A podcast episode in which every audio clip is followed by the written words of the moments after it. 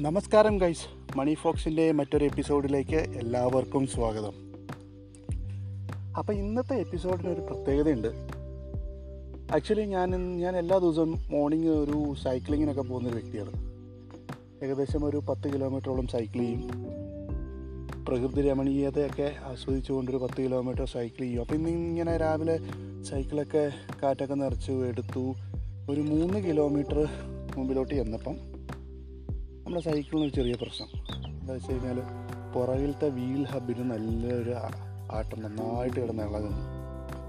അപ്പം എന്തായാലും എന്നാൽ പിന്നെ ഒരു കാര്യം ചെയ്യാം. സൈക്കിൾ കൊണ്ട് തിരിച്ച് വീട്ടിലിടാമെന്ന് വിചാരിച്ച് സൈക്കിൾ കൊണ്ട് വീട്ടിലിട്ട് കഴിഞ്ഞപ്പം അങ്ങോട്ട് എക്സസൈസ് ചെയ്യാതിരിക്കാനായിട്ട് പറ്റുന്നില്ല. ഭയങ്കര തൊര എന്നാൽ പിന്നെ അങ്ങ് നടന്നേക്കാമെന്ന് വിചാരിച്ചു. അങ്ങനെ തേയിലത്തോട്ടങ്ങൾക്ക് നടുവിലൂടെ നടന്ന് നടന്ന് നടന്ന് നടന്ന് ഇങ്ങനെ വരുമ്പോൾ എന്നാൽ പിന്നെ ഇന്നത്തെ എപ്പിസോഡ് ഇവിടെ വെച്ചങ്ങ് ചെയ്തേക്കാമെന്നും വിചാരിച്ചു.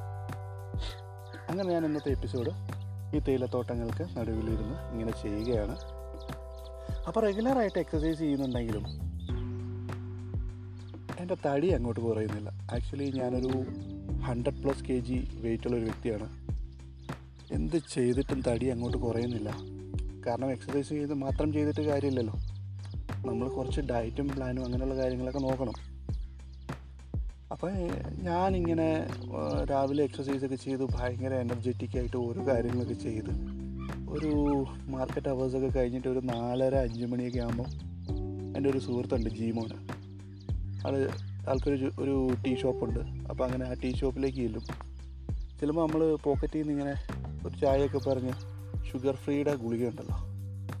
ഷുഗർ ഫ്രീ ഒക്കെ എടുത്ത് പുള്ളിക്ക് രണ്ടെണ്ണം കൊടുക്കും. അപ്പോൾ പുള്ളി ആദ്യമേ നമ്മൾ ചെല്ലുമ്പോഴേ ചോദിക്കും സബിന് എന്താ ചായയാണോ ആ അതേടെ ചായയാണ്.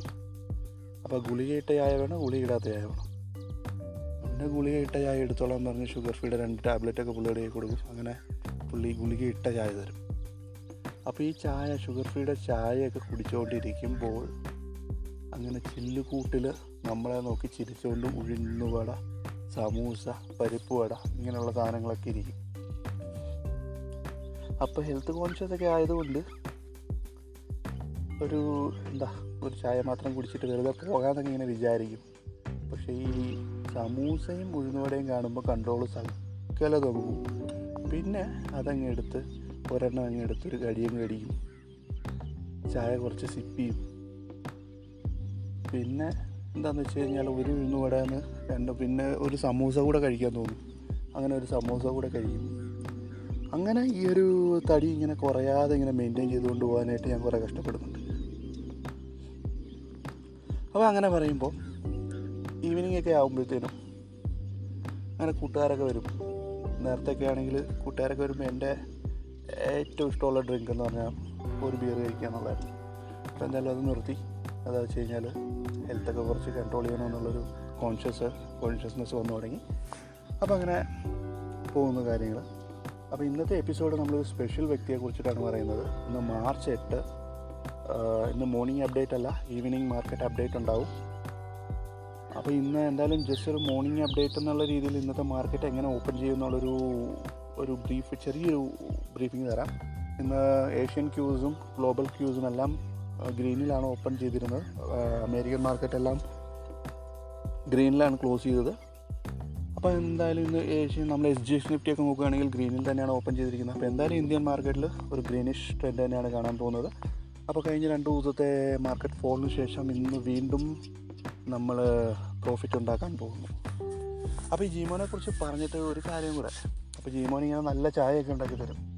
പകരം പുള്ളിക്ക് വേണ്ടത് സ്റ്റോക്സിന്റെ ട്രിപ്പ് ടിപ്സാണ് അപ്പോൾ അങ്ങനെ ഞാൻ പുള്ളിക്ക് ഒരു ദിവസം പറഞ്ഞു കൊടുത്ത സ്റ്റോക്കാണ് ടാറ്റ മോട്ടോഴ്സ്. അപ്പോൾ ഞാൻ എന്റെ കയ്യിൽ ഞാൻ ടാറ്റ മോട്ടോഴ്സ് ഹോൾഡ് ചെയ്യുന്നുണ്ടായിരുന്നു. അപ്പോൾ ഞാൻ ഒരു എയ്റ്റി ലെവൽസിലൊക്കെ ടാറ്റ മോട്ടോഴ്സ് വാങ്ങിച്ചതാണ്. പിന്നെ വൺ ട്വന്റി ലെവൽസിലൊക്കെ ആവറേജ് ചെയ്തതാണ്. അങ്ങനെ പുള്ളിക്ക് ഞാൻ ഈ ഷോക്കിന്റെ സ്ക്രിപ്റ്റ് പറഞ്ഞു കൊടുത്തു. അപ്പോൾ പുള്ളി ഇപ്പോൾ ഭയങ്കര ഹാപ്പിയാണ് പുള്ളി കുറച്ച് പൈസയൊക്കെ എന്താ വാങ്ങിച്ചോളൂ. ഭയങ്കര ഹാപ്പി കാരണം എന്താ വെച്ച് കഴിഞ്ഞാൽ ഞാൻ പറഞ്ഞു കൊടുത്തു കഴിഞ്ഞിട്ട് പുള്ളിക്ക് ഹൺഡ്രഡ് പെർസെന്റേജ് ഗെയിനാണ് ടാറ്റ മോട്ടോഴ്സിൽ നിന്ന് കിട്ടിയത്. എന്താ പറഞ്ഞോ? അപ്പം ഈ സ്റ്റോക്ക് മാർക്കറ്റിൽ ടിപ്സ് കൊടുക്കുക എന്നുള്ളത് പൊട്ടക്കണ്ണന്റെ മാവേലിയർ പോലെയാണെന്ന് വേണമെങ്കിൽ പറയാം. അങ്ങനെയല്ല കേട്ടോ. കാരണം നന്നായിട്ട് റിസർച്ച് ചെയ്തിട്ടാണ് ടിപ്സ് കൊടുക്കുന്നത്. ഒരു കമ്പനിയുടെ പ്രോഡക്ട്സും കാര്യങ്ങളും എല്ലാം അനലൈസ് ചെയ്തിട്ടൊക്കെയാണ് ടിപ്സ് കൊടുക്കുന്നത്. അപ്പോൾ അങ്ങനെ ഹൺഡ്രഡ് പെർസെന്റേജ് പുള്ളിക്ക് ഗെയിം കിട്ടി. ഇപ്പോൾ പുള്ളി ഫ്രീ ആയിട്ട് ചായ തരാണ് അപ്പോൾ നമുക്ക് നമ്മുടെ എപ്പിസോഡിലേക്ക് മെയിൻ ആയിട്ടുള്ള കാര്യങ്ങളിലേക്ക് കിടക്കാം. ഇന്ന് ഞാനൊരു സ്പെഷ്യൽ വ്യക്തിയെ കുറിച്ചിട്ടാണ് ഞാൻ പറയാൻ പോകുന്നത്. അപ്പോൾ എന്തായാലും ടാറ്റ മോട്ടോഴ്സിന്റെ കാര്യം പറഞ്ഞത്? എന്താണെന്ന് വെച്ച് കഴിഞ്ഞാൽ ഇൻവെസ്റ്റേഴ്സിന്റെ വെൽത്ത് ക്രിയേറ്റ് ചെയ്യുന്ന ഒരു ചെയ്ത ഒരു കമ്പനി അതിന്റെ ഒരു സാരഥി അങ്ങനെ ഒരു വ്യക്തിയെക്കുറിച്ചിട്ടാണ് പറയുന്നത്. അതായത് ഇതിനൊക്കെ അഞ്ച് വർഷം മുമ്പ് ഇവിടെ നിന്ന് അതായത് ഒരു രണ്ടായിരത്തി പതിനാറിൽ നിങ്ങൾ ഒരു ലക്ഷം രൂപ ആ കമ്പനിയിൽ ഇൻവെസ്റ്റ് ചെയ്തിരുന്നെങ്കിൽ ഇന്നത്തെ വാല്യുവേഷൻ വെച്ചിട്ട് അതിന്റെ ഡിവിഡൻസും കാര്യങ്ങളും എല്ലാം വെച്ച് നോക്കുകയാണെങ്കിൽ ഇന്നത്തെ വാല്യുവേഷനിൽ ആ ഒരു കമ്പനി ഇപ്പം നിങ്ങളുടെ കയ്യിൽ ആ സ്റ്റോക്ക് ഉണ്ടെങ്കിൽ നിങ്ങൾക്ക് ഏകദേശം എട്ടേ മുക്കാൽ ലക്ഷം രൂപ അതിൽ നിന്ന് പ്രോഫിറ്റ് എട്ടേ മുക്കാൽ ലക്ഷം രൂപയുടെ സ്റ്റോക്ക് നിങ്ങളുടെ കയ്യിൽ ഇപ്പോൾ നിലവിലുണ്ടായിരിക്കും. അപ്പം വേറെ ഒന്നുമല്ല ഞാൻ നമ്മുടെ മുത്തൂറ്റിനെ കുറിച്ചാണ് പറയുന്നത്. ഏത് മുത്തൂറ്റെന്ന് ചോദിച്ചു കഴിഞ്ഞാൽ രണ്ട് മുത്തൂറ്റാണ് സ്റ്റോക്ക് മാർക്കറ്റിൽ ലിസ്റ്റ് ചെയ്തിരിക്കുന്നത്. ഒന്ന് ചുവന്ന മുത്തൂറ്റ് ഒന്ന് നീല മുത്തൂറ്റ്. അപ്പം ഞാൻ നമ്മുടെ മുത്തൂറ്റ് ഫൈനാൻസിനെ കുറിച്ചാണ് പറയുന്നത് ചുവന്ന മുത്തൂറ്റിനെ കുറിച്ച്. കഴിഞ്ഞ ദിവസങ്ങളിൽ നമ്മൾ ന്യൂസ് കേട്ടു മുത്തൂറ്റിന്റെ സാരഥി അതായത് എം ജോർജ് മുത്തൂറ്റ് അദ്ദേഹം അന്തരിച്ചു എന്നുള്ളത്.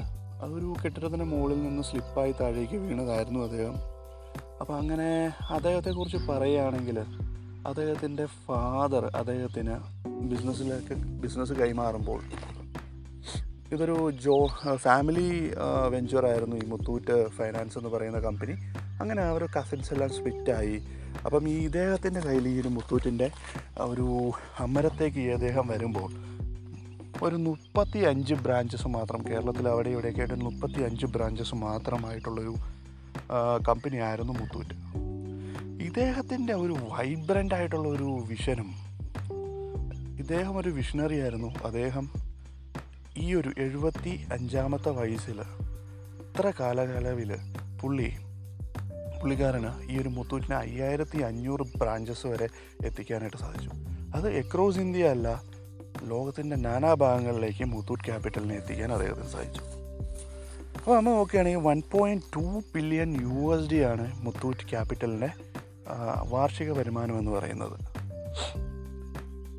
ഭയങ്കര എന്തൂസിയാസ്റ്റിക് ആയിട്ടുള്ളൊരു വാർഷിക വരുമാനമാണത്. അമ്പത്തി ഓരായിരം കോടിയാണ് മുത്തൂറ്റിന്റെ മാർക്കറ്റ് ക്യാപിറ്റൽ എന്ന് പറയുന്നത്. അപ്പം മാർക്കറ്റ് ക്യാപിറ്റൽ അമ്പത്തി ഓരായിരം കോടി എന്ന് പറയുന്നത് ഇന്ത്യയിലെ ലാർജ് ക്യാപ് കമ്പനീസിന്റെ മാർക്കറ്റ് ക്യാപിറ്റലാണ് അപ്പോൾ വെറുതെ ഈ ഒരു ഗോൾഡ് ലോൺ ബിസിനസ്സിൽ എങ്ങനെയാണ് ഇത്ര മാർക്കറ്റ് ക്യാപിറ്റൽ ഉണ്ടാകുക എന്ന് ചോദിച്ചു കഴിഞ്ഞാൽ മുത്തൂറ്റ് പാക്ക് ചെയ്യുന്ന കമ്പനികൾ ഗോൾഡ് ലോൺ ബിസിനസ് എന്ന് പറയുന്നത് ബാങ്കിങ് ബിസിനസ്സിനേക്കാളും പ്രോഫിറ്റബിൾ ആയിട്ടുള്ള ബിസിനസ്സാണ് എന്താണെന്ന് വെച്ച് കഴിഞ്ഞാൽ നിങ്ങൾ നിങ്ങളുടെ ഗോൾഡ് കൊണ്ടുപോയി നിങ്ങൾ ഒരു ഗോൾഡ് ലോൺ സ്ഥാപനത്തിൽ പ്ലജ് ചെയ്യാണ്. അപ്പോൾ നിങ്ങൾക്ക് ഏകദേശം ബാങ്ക് ഇൻട്രസ്റ്റിൽ തന്നെയാണ് എമൗണ്ട് കിട്ടുന്നത്. ശരി. ശ്രദ്ധിച്ചിട്ടുള്ളവർക്കറിയാം. നിങ്ങൾക്ക് ബാങ്ക് ഇൻട്രസ്റ്റിൽ തന്നെയാണ് ആ ഒരു എമൗണ്ട് നിങ്ങൾക്ക് തരുന്നത്. പക്ഷേ അവർക്ക് സെക്യൂരിറ്റി ആയിട്ട് അവർക്ക് ഗോൾഡ് കിട്ടുന്നുണ്ട്. നിങ്ങളൊരു പേഴ്സണൽ ലോൺ എടുക്കുന്നതിനേക്കാളും നൂറ് മടങ്ങ് അല്ലെങ്കിൽ ഇരുന്നൂറ് മടങ്ങ് സെക്യൂറാണ് നിങ്ങൾക്കൊരു ഗോൾഡ് ലോൺ പ്രൊവൈഡ് ചെയ്യുക എന്നുള്ളത്. അപ്പോൾ ആ ഒരു ബിസിനസ്സാണ് അപ്പം ഗോൾഡ് ലോൺ ബിസിനസ് വളരെ സെക്യൂർ ആയിട്ടുള്ള ബിസിനസ്സാണ് വളരെ പ്രോമിസിങ് ആയിട്ടുള്ള ബിസിനസ്സാണ് പിന്നെ ഗോൾഡിന്റെ വില കൂടുകയാണെങ്കിൽ അതായത് പ്ലജ് ചെയ്തിട്ട് എടുക്കാത്ത ആളുകളുടെ ഗോൾഡിന്റെ വില കൂടുകയാണെങ്കിൽ ഇവർ കമ്പനിക്കുള്ളിൽ തന്നെ ഓപ്ഷൻ നടത്തി ആ ഗോൾഡുകൾ മുഴുവൻ എടുക്കുന്ന ഒരു പ്രവണതയും ഇവർക്കുണ്ട്. ഓക്കെ അപ്പോൾ അറുപത്തി ഒന്ന് ശതമാനത്തോളം ഈ ഒരു മുത്തൂറ്റിന്റെ പ്രമോ ഷെയർ ഹോൾഡിംഗ് എന്ന് പറയുന്ന പ്രൊമോട്ടേഴ്സിന്റെ കയ്യിൽ തന്നെയാണ്. ഏകദേശം നമ്മുടെ എം ജോർജിന്റെ കയ്യിലും എം ജോർജ് സാറിന്റെ കയ്യിലും എം ജോർജിന്റെ മക്കളുടെ കയ്യിലുമാണ് ഈ ഒരു അറുപത്തി ഒന്ന് ശതമാനത്തോളം മുത്തൂറ്റിന്റെ ഷെയർസും ഉള്ളത് അപ്പോൾ സാറിന്റെ മക്കളുടെ പേരെന്ന് പറയുന്നത് ഒന്നാമത്തെ ആൾ ജോർജ് ജേക്കബ് ആണ് രണ്ടാമത്തെ ആൾ ജോർജ് അലക്സാണ്ടർ ആണ്. അപ്പം ഒരു മോനും കൂടി ഉണ്ടായിരുന്നു. നമ്മുടെ കഴിഞ്ഞ കഴിഞ്ഞ കുറേ വർഷങ്ങൾക്ക് മുമ്പ് ഒരു മുത്തൂറ്റ് കൊലപാതകം മുത്തൂറ്റ് പോൾ മുത്തൂറ്റ് കൊലപാതകം എന്നുള്ളൊരു സെനാരിയോ ഒക്കെ ഉണ്ടായിരുന്നല്ലോ. അപ്പം അത് ഇദ്ദേഹത്തിന്റെ മോന ഒരു മോനായിരുന്നു പോൾ മുത്തൂറ്റ് എന്ന് പറയുന്നത്. വൈഫ് എന്ന് പറയുന്നത് സറ അലക്സ് ആണ് അപ്പോൾ ഇദ്ദേഹം ഇദ്ദേഹത്തിന്റെ ഗ്രാജുവേഷൻസ് എല്ലാം കഴിഞ്ഞത് മണിപ്പാൽ യൂണിവേഴ്സിറ്റിയിലാണ്. പിന്നെ അദ്ദേഹം ജോ മുത്തൂറ്റിൽ ജോയിൻ ചെയ്യുന്നത് ഒരു എക്സിക്യൂട്ടീവായിട്ടാണ്. തൊണ്ണൂറ്റി മൂന്നിലാണ് ഇദ്ദേഹം മുത്തൂറ്റിന്റെ കോർ മാനേജ്മെന്റിലേക്ക് വരുന്നത്. അങ്ങനെ മുത്തൂറ്റിന്റെ സാരഥിയാവുകയും അദ്ദേഹം ഈ മുത്തൂറ്റിനെ വെറും മുപ്പത്തി അഞ്ച് ബ്രാഞ്ചസിൽ നിന്ന് അയ്യായിരത്തി അറുന്നൂറ് ബ്രാഞ്ചസിലേക്ക് വളർത്താൻ അദ്ദേഹത്തിന്റെ ആ ഒരു പ്രാവീണ്യം അദ്ദേഹത്തിന്റെ ഒരു ബിസിനസ് ടാക്ടിക്സ് കൊണ്ട് അത് ആ ഒരു മുത്തൂറ്റ് എന്ന് പറയുന്ന സ്ഥാപനം ഇന്ത്യയിലെ ഏറ്റവും വലിയ കമ്പനികളിലൊന്നായി ഏറ്റവും വലിയ ഗോൾഡ് ലോൺ കമ്പനിയല്ല ഏറ്റവും വലിയ കമ്പനികളിലൊന്നായി അപ്പോൾ ഈ വർഷത്തെ ഫോബ്സിന്റെ റിച്ചസ്റ്റ് ഇന്ത്യൻ ലിസ്റ്റിൽ ഇരുപത്തി ആറാമത്തെ വ്യക്തിയാണ് ഇദ്ദേഹം. മലയാളികളിൽ ഒന്നാമത്തെ കോടീശ്വരനും. അതായത് നമ്മളിപ്പം പൊതുവേ ചിന്തിച്ചുകൊണ്ടിരിക്കുന്നത് ഒന്നാമത് യൂസഫ് അലി രണ്ടാമത് രവി പിള്ള മൂന്നാമത് സണ്ണി വർക്കി എന്നൊക്കെയാണ്. പക്ഷേ അതൊക്കെ പോയി മറിഞ്ഞു. ഈ ഒരു കോവിഡ് ക്രൈസിസിന്റെ കാലത്ത് ടൺസ് ഓഫ് ബിസിനസ്സാണ് മുത്തൂറ്റിന് നേടാൻ സാധിച്ചത്. അങ്ങനെ ഏറ്റവും റിച്ചസ്റ്റ് ആയിട്ടുള്ള മലയാളി ഇദ്ദേഹമാവുകയും ചെയ്തു. അപ്പോൾ ഇതൊക്കെയാണ് ഈ ഒരു മുത്തൂറ്റ് ക്യാപിറ്റലിനെ കുറിച്ചിട്ടും അല്ലെങ്കിൽ എം ജോർജ് മുത്തൂറ്റിനെ കുറിച്ചിട്ടും എനിക്ക് പറയാനുള്ളത്. വളരെ വിഷണറി ആയിട്ടുള്ളൊരു ആളായിരുന്നു അദ്ദേഹം. അദ്ദേഹം എന്ന് പറഞ്ഞു കഴിഞ്ഞാൽ അദ്ദേഹം കേരളത്തെ ഒരുപാട് സപ്പോർട്ട് ചെയ്തുകൊണ്ടിരുന്ന ഒരു വ്യക്തിയാണ്. പക്ഷേ ഒരു ഇടയ്ക്ക് അദ്ദേഹത്തിന്റെ കമ്പനിയിൽ ഒരു ക്രൈസിസ് ഉണ്ടായി എംപ്ലോയി ക്രൈസിസ് ആ ഒരു ടൈമിൽ എംപ്ലോയി ക്രൈസിസ് ഉണ്ടായ ടൈമിൽ അദ്ദേഹത്തിന്റെ ഹെഡ് ഓഫീസ് അദ്ദേഹം കൊച്ചിയിൽ നിന്ന് മാറ്റി ഡൽഹിയിലേക്ക് സ്ഥാപിക്കാൻ വരെ അദ്ദേഹം ശ്രമിച്ചു. പക്ഷേ ഓൾദോ എല്ലാ വർക്ക് എല്ലാ അദ്ദേഹത്തിന്റെ എല്ലാ മാനേജ് മാനേജ്മെന്റ് വർക്ക്സും നടക്കുന്നത് ഡൽഹിയിൽ തന്നെയാണ്. കൊച്ചിയിൽ അദ്ദേഹത്തിന് ഹെഡ് ഓഫീസ് ഉണ്ടെന്നേ ഉള്ളൂ. പിന്നെ വേറെ ഈ കമ്പനിയെ കുറിച്ചിട്ട് പറയുകയാണെങ്കിൽ കേരളം എന്ന് പറയുന്ന മാർക്കറ്റിൽ നിന്ന് അവർക്ക് കിട്ടുന്ന ബിസിനസ് ഏകദേശം ഫോർ പെർസെന്റേജേ ഉള്ളൂ. അപ്പോൾ കേരളത്തിൽ നിന്ന് അദ്ദേഹത്തിന് ഇനി ബിസിനസ് കിട്ടിയില്ലെങ്കിലും കുഴപ്പമില്ല. കേരളത്തിലെ എല്ലാ ബ്രാഞ്ചസും അടച്ചു പൂട്ടാൻ പോവുകയാണെന്ന് അദ്ദേഹം പറഞ്ഞത്. അപ്പോൾ കേരളത്തിൽ ഇത്രയും കേരളത്തിൽ നിന്ന് തുടങ്ങിയൊരു കമ്പനി കേരളത്തിൽ ഒരുപാട് ക്രൈസിസ് അതായത് സി ഐ ടി യൂണിയന്റെയും മറ്റ് യൂണിയൻസിന്റെയൊക്കെ ഒരുപാട് ക്രൈസിസ് ഉണ്ടായിട്ടും അദ്ദേഹം നമ്പർ വൺ റിച്ചസ്റ്റ് ആയത് എന്ന് പറയുന്നത് അദ്ദേഹത്തിന്റെ കമ്പനിക്ക് നോർത്ത് ഇന്ത്യയിലാണ് അദ്ദേഹത്തിന്റെ കമ്പനിയുടെ ബാക്കി നയന്റി സിക്സ് പെർസെന്റേജ് ഓഫ് ബിസിനസ്സും സ്ഥിതി ചെയ്യുന്നത്. നോർത്ത് ഇന്ത്യ അല്ലെങ്കിൽ വെളിയിലേക്ക് അത് മറ്റ് രാജ്യങ്ങളിലാണ് അദ്ദേഹത്തിന്റെ നയന്റി സിക്സ് പെർസെന്റേജ് ഓഫ് ബിസിനസ്സും വരുന്നത്. വെറും ഫോർ പെർസെന്റേജ് ബിസിനസ് മാത്രമേ കേരളത്തിൽ നിന്നുണ്ടാകുന്നുള്ളൂ അപ്പം അദ്ദേഹത്തിന് ഈ ഫോർ പെർസെന്റേജ് ബിസിനസ് ലൂസ് ചെയ്താലും ഇവൻ തോ അദ്ദേഹത്തിന് മറ്റ് മാർക്കറ്റുകളിൽ ആ ബിസിനസ് എക്സ്പാൻഡ് ചെയ്യാവുന്നതേ ഉള്ളൂ. അപ്പോൾ അങ്ങനെയാണ് ഈ ഒരു ബിസിനസ് അതായത് നമ്മൾ നോക്കുകയാണെങ്കിൽ ഗോൾഡ് ലോൺ ബിസിനസ്സുകളെല്ലാം സ്റ്റാർട്ട് ചെയ്തിരിക്കുന്ന കേരളത്തിൽ നിന്നാണ്. മെജോറിറ്റി അതായത് ഇന്ത്യയിൽ അറിയപ്പെടുന്ന എല്ലാ ഗോൾഡ് ലോൺ ബിസിനസ്സുകളും നമ്മുടെ മണപ്പുറം ഫൈനാൻസ് ആവട്ടെ മുത്തൂറ്റാവട്ടെ മറ്റേ നീല മുത്തൂറ്റാവട്ടെ ചുമന്ന മുത്തൂറ്റാവട്ടെ മിനി മുത്തൂറ്റാവട്ടെ ഇതെല്ലാം പിന്നെ പോപ്പുലർ ഫൈനാൻസ് അറിയാലോ എല്ലാവർക്കും? അപ്പം ഈ ഒരു കമ്പനികളെല്ലാം സ്റ്റാർട്ട് ചെയ്തിരിക്കുന്ന കേരളത്തിൽ നിന്നാണ്. ഇതെല്ലാമാണ് ഇന്ന് ഇന്ത്യയിലെ അറിയപ്പെടുന്ന ഗോൾഡ് ലോൺ കമ്പനീസ് അപ്പോൾ ഗോൾഡ് ലോൺ ബിസിനസ്സിൽ മലയാളികളുടെ പ്രാവീണ്യം എന്ന് പറയുന്നത് വല്ലാത്തൊരു പ്രാവീണ്യമാണ്.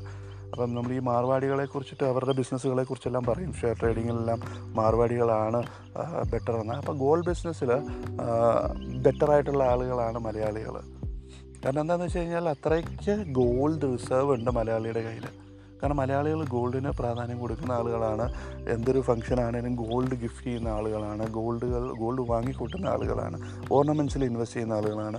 അപ്പോൾ അവർ അവിടെ ഫുൾ ഫ്ലഡ്ജ് ആയിട്ട് വർക്ക് ചെയ്യുന്ന ഒരു ബിസിനസ്സാണ് ഗോൾഡ് ബിസിനസ് പക്ഷേ ഇന്ന് ഏറ്റവും കൂടുതൽ ഗോൾഡ് ബിസിനസ് പെനട്രേറ്റ് ചെയ്തിരിക്കുന്നത് നോർത്ത് ഇന്ത്യൻ മാർക്കറ്റിലാണ് അപ്പോൾ മലയാളി കമ്പനികൾ നോർത്ത് ഇന്ത്യൻ മാർക്കറ്റിലാണ് ഏറ്റവും കൂടുതൽ പെനട്രേറ്റ് ആയിപ്പെട്ടിരിക്കുന്നത് അപ്പം മണപ്പുറം ഗോൾഡിനെ കുറിച്ചൊക്കെ പറയുകയാണെങ്കിൽ മണപ്പുറം ഗോൾഡൊക്കെ മുത്തൂറ്റിന് നല്ലൊരു കോമ്പറ്റീറ്ററാണ്. മുത്തൂറ്റ് റെഡ് മുത്തൂറ്റും മണപ്പുറം ഗോൾഡുമാണ് ഫേസ് ടു ഫേസ് കോമ്പറ്റീറ്റേഴ്സ് എന്നൊക്കെ പറയാം ഗ്രോത്തിൽ. പക്ഷേ റെഡ് മുത്തൂറ്റിന്റെ ക്യാപിറ്റലൈസേഷൻ നോക്കുകയാണെങ്കിൽ മണപ്പുറം എത്രയോ താഴെയാണെന്ന് നമുക്ക് മനസ്സിലാവും.